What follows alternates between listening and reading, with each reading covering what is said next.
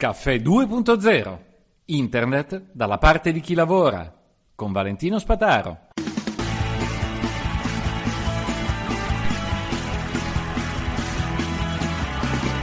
Buongiorno, buongiorno a tutti. Oggi parliamo di due aspetti dell'intelligenza artificiale mh, mm, da eh, sottolineare, uno marginale e uno diretto. Allora, partiamo da copyright. Ho sentito dire in un corso formativo che eh, l'intelligenza artificiale non ha il copyright. Che cosa significa? Eh, nella frase che veniva detta dalla, dalla, dalla, dalla relatrice, eh, sostanzialmente eh, è riconosciuto come da tutti, da tutte le corti nel mondo che l'intelligenza artificiale in sé non può essere soggetta, eh, soggetto di diritti, quindi a creare delle opere nuove in quanto ente autonomo. Eh, da un'altra parte vi ho già detto che non è un ente giuridico, non è un ente fisico, non è una persona giuridica, non è una persona fisica, ovviamente. Eh, sembra banale doverlo ripetere, ma evidentemente è uno strumento, così come una matita non è autrice di quello che scrive perché è comandata da noi, lo stesso l'intelligenza artificiale che sembra essere autonoma, in realtà dipende non solo da quello che le abbiamo dato in input all'ingresso, ma anche del che cosa gli abbiamo chiesto di produrre come risultato, che sembra un risultato basato su quello che lei sa e in realtà eh, noi chiediamo al, alla macchina di estrarre quel, i contenuti, i dati che lei ha nel modo in cui vogliamo noi. Quindi le chiediamo sempre di creare delle cose quando parliamo con chat GPT, classico prompt. Poi in altri casi eh, la programmazione può essere più specifica, più settoriale, eccetera, eccetera, e dare altri compiti, ma è uno strumento. Ebbene, sotto questo profilo quindi si è riconosciuto che l'intelligenza artificiale non è autrice di un quadro, di una poesia, di un testo lo è la persona. Va bene? Ehm, quindi quando noi generiamo un'immagine che poi mettiamo online, se la generiamo utilizzando dei comandi che dicono cerca di ripetere eh, lo stile di, evidentemente noi stiamo già avendo un comportamento parassitario. Eh, allora, tutti questi termini in questo momento vengono eh, dimenticati da tutti. In realtà ci sono già tutte le norme a tutela della proprietà intellettuale o della uh, concorrenza che evitano di poter vivere sulle idee altrui, eh, anche se l'idea da sé in sé per sé non è tutelabile. Quindi io voglio far vedere una colomba che vola sopra il fuoco senza bruciarsi, questa non è un'idea tutelabile il modo in cui realizzo questa idea è tutelato. Ma sono io, ok? Quindi, prima nozione, il copyright è vero che non è della macchina, ma è anche vero che se io utilizzo delle foto, delle immagini generate da un'intelligenza artificiale, io e solo io ne sono il responsabile se la utilizzo. Va bene? Quindi che cosa bisogna fare? Ecco, bisogna fare tutte quelle attività di verifica di non aver copiato, ma soprattutto bisogna sapere anche tutte le norme che impongono poi al, al singolo di tutelarsi davanti alla legge e dire no, guarda, eh, ecco perché questa cosa è originale ed è mia.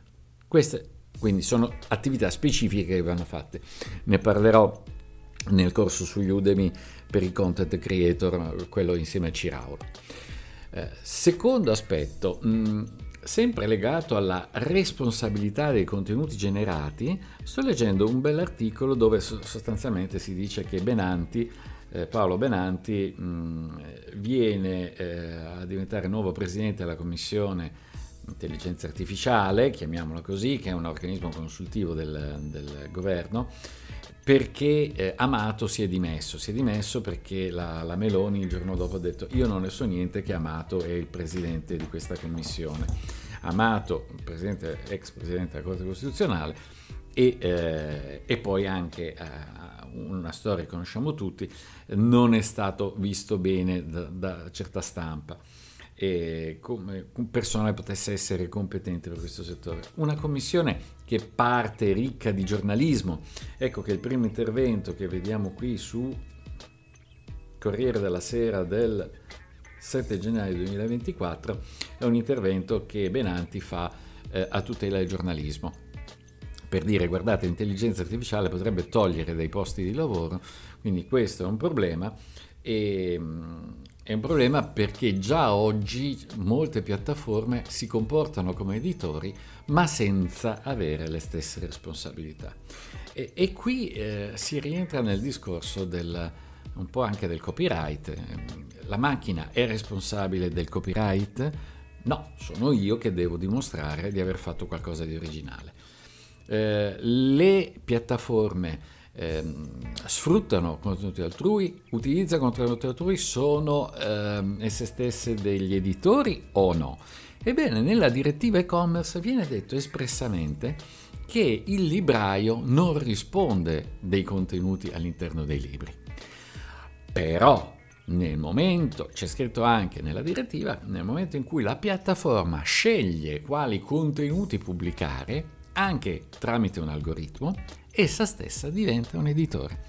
Quindi mi dispiace, ma Benanti in questo ha eh, sbagliato perché eh, esistono già delle norme che indicano eh, che colui che utilizza eh, e sceglie contenuti altrui, e la scelta avviene anche nell'utilizzo del sistema intelligenza artificiale grazie al prompt che viene dato ad essa, è lui che ne risponde, punto e basta. Non è perché ha utilizzato contenuti altrui che non è responsabile. Chiaro? Un po' come gli impressionisti eh, avevano uno stile, un'idea comune avevano stili diversi ma un'idea comune e poi ognuno la realizzava a modo proprio e quindi ognuno era responsabile della realizzazione, non dell'idea, così come i futuristi e via di seguito. Eh, questo per dire cosa? Per portare a casa un'idea eh, che tutti gli operatori hanno per certa, già conoscono e che però eh, esternamente fa, si fa fatica a, a, a ripetere. Eh, l'intelligenza artificiale è e resta uno strumento rispetto alla penna che ci permette di scrivere quello che abbiamo in testa. Eh, l'intelligenza artificiale ci permette di scrivere quello che stiamo estraendo dalla conoscenza collettiva, finché non è addestrata con i nostri contenuti ovviamente. Quindi questa attività di estrazione finalizzata a ottenere il risultato che noi chiediamo tramite il prompt è quella attività che gestisce un mondo complesso come il nostro, dove c'è una montagna di informazioni, eh, e eh, non si appoggia unicamente al nostro cervello, chiaro? Quindi è sicuramente una cardinalità superiore di complessità e gestione della complessità, ma il problema è uguale, sono io che sto facendo qualcosa. Nel caso appunto di una piattaforma e social network o un editore di giornale che fa produrre contenuti eh, a un'intelligenza artificiale, nulla cambia. Entrambi scelgono eh, che cosa pubblicare online e per questo sono editori eh, e hanno la responsabilità editoriale, eh, soprattutto se hanno la qualifica di editore. Se non hanno la qualifica di editore, comunque rispondono in prima persona di quello che stanno scrivendo. Questo non è una nuova legge da fare, è un principio che esiste. Caffè 2.0, uh, che cosa ci fa portare a casa oggi? Ci fa portare a casa l'idea che quando usiamo uno di questi sistemi lo dobbiamo sempre usare per ottenere un risultato. È una discussione che abbiamo fatto su LinkedIn, mh, dietro a un articolo fatto per stimolare il dibattito, quindi eh, meglio i tecnici o meglio i legali nell'intelligenza artificiale. Chiaramente si sono scatenati tutti. Eh, il commento di un imprenditore che ho gradito moltissimo è stato Qui si tratta solo di fare per fare qualcosa. Se noi partiamo a usare questi strumenti senza sapere che cosa vogliamo ottenere, perdiamo solo tempo.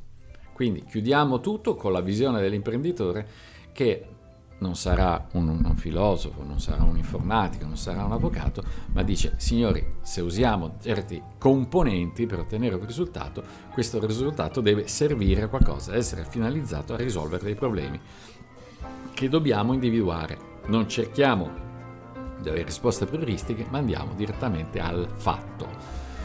caffè20.it slash membri, 4 euro al mese, dopo 30 giorni gratis di prova.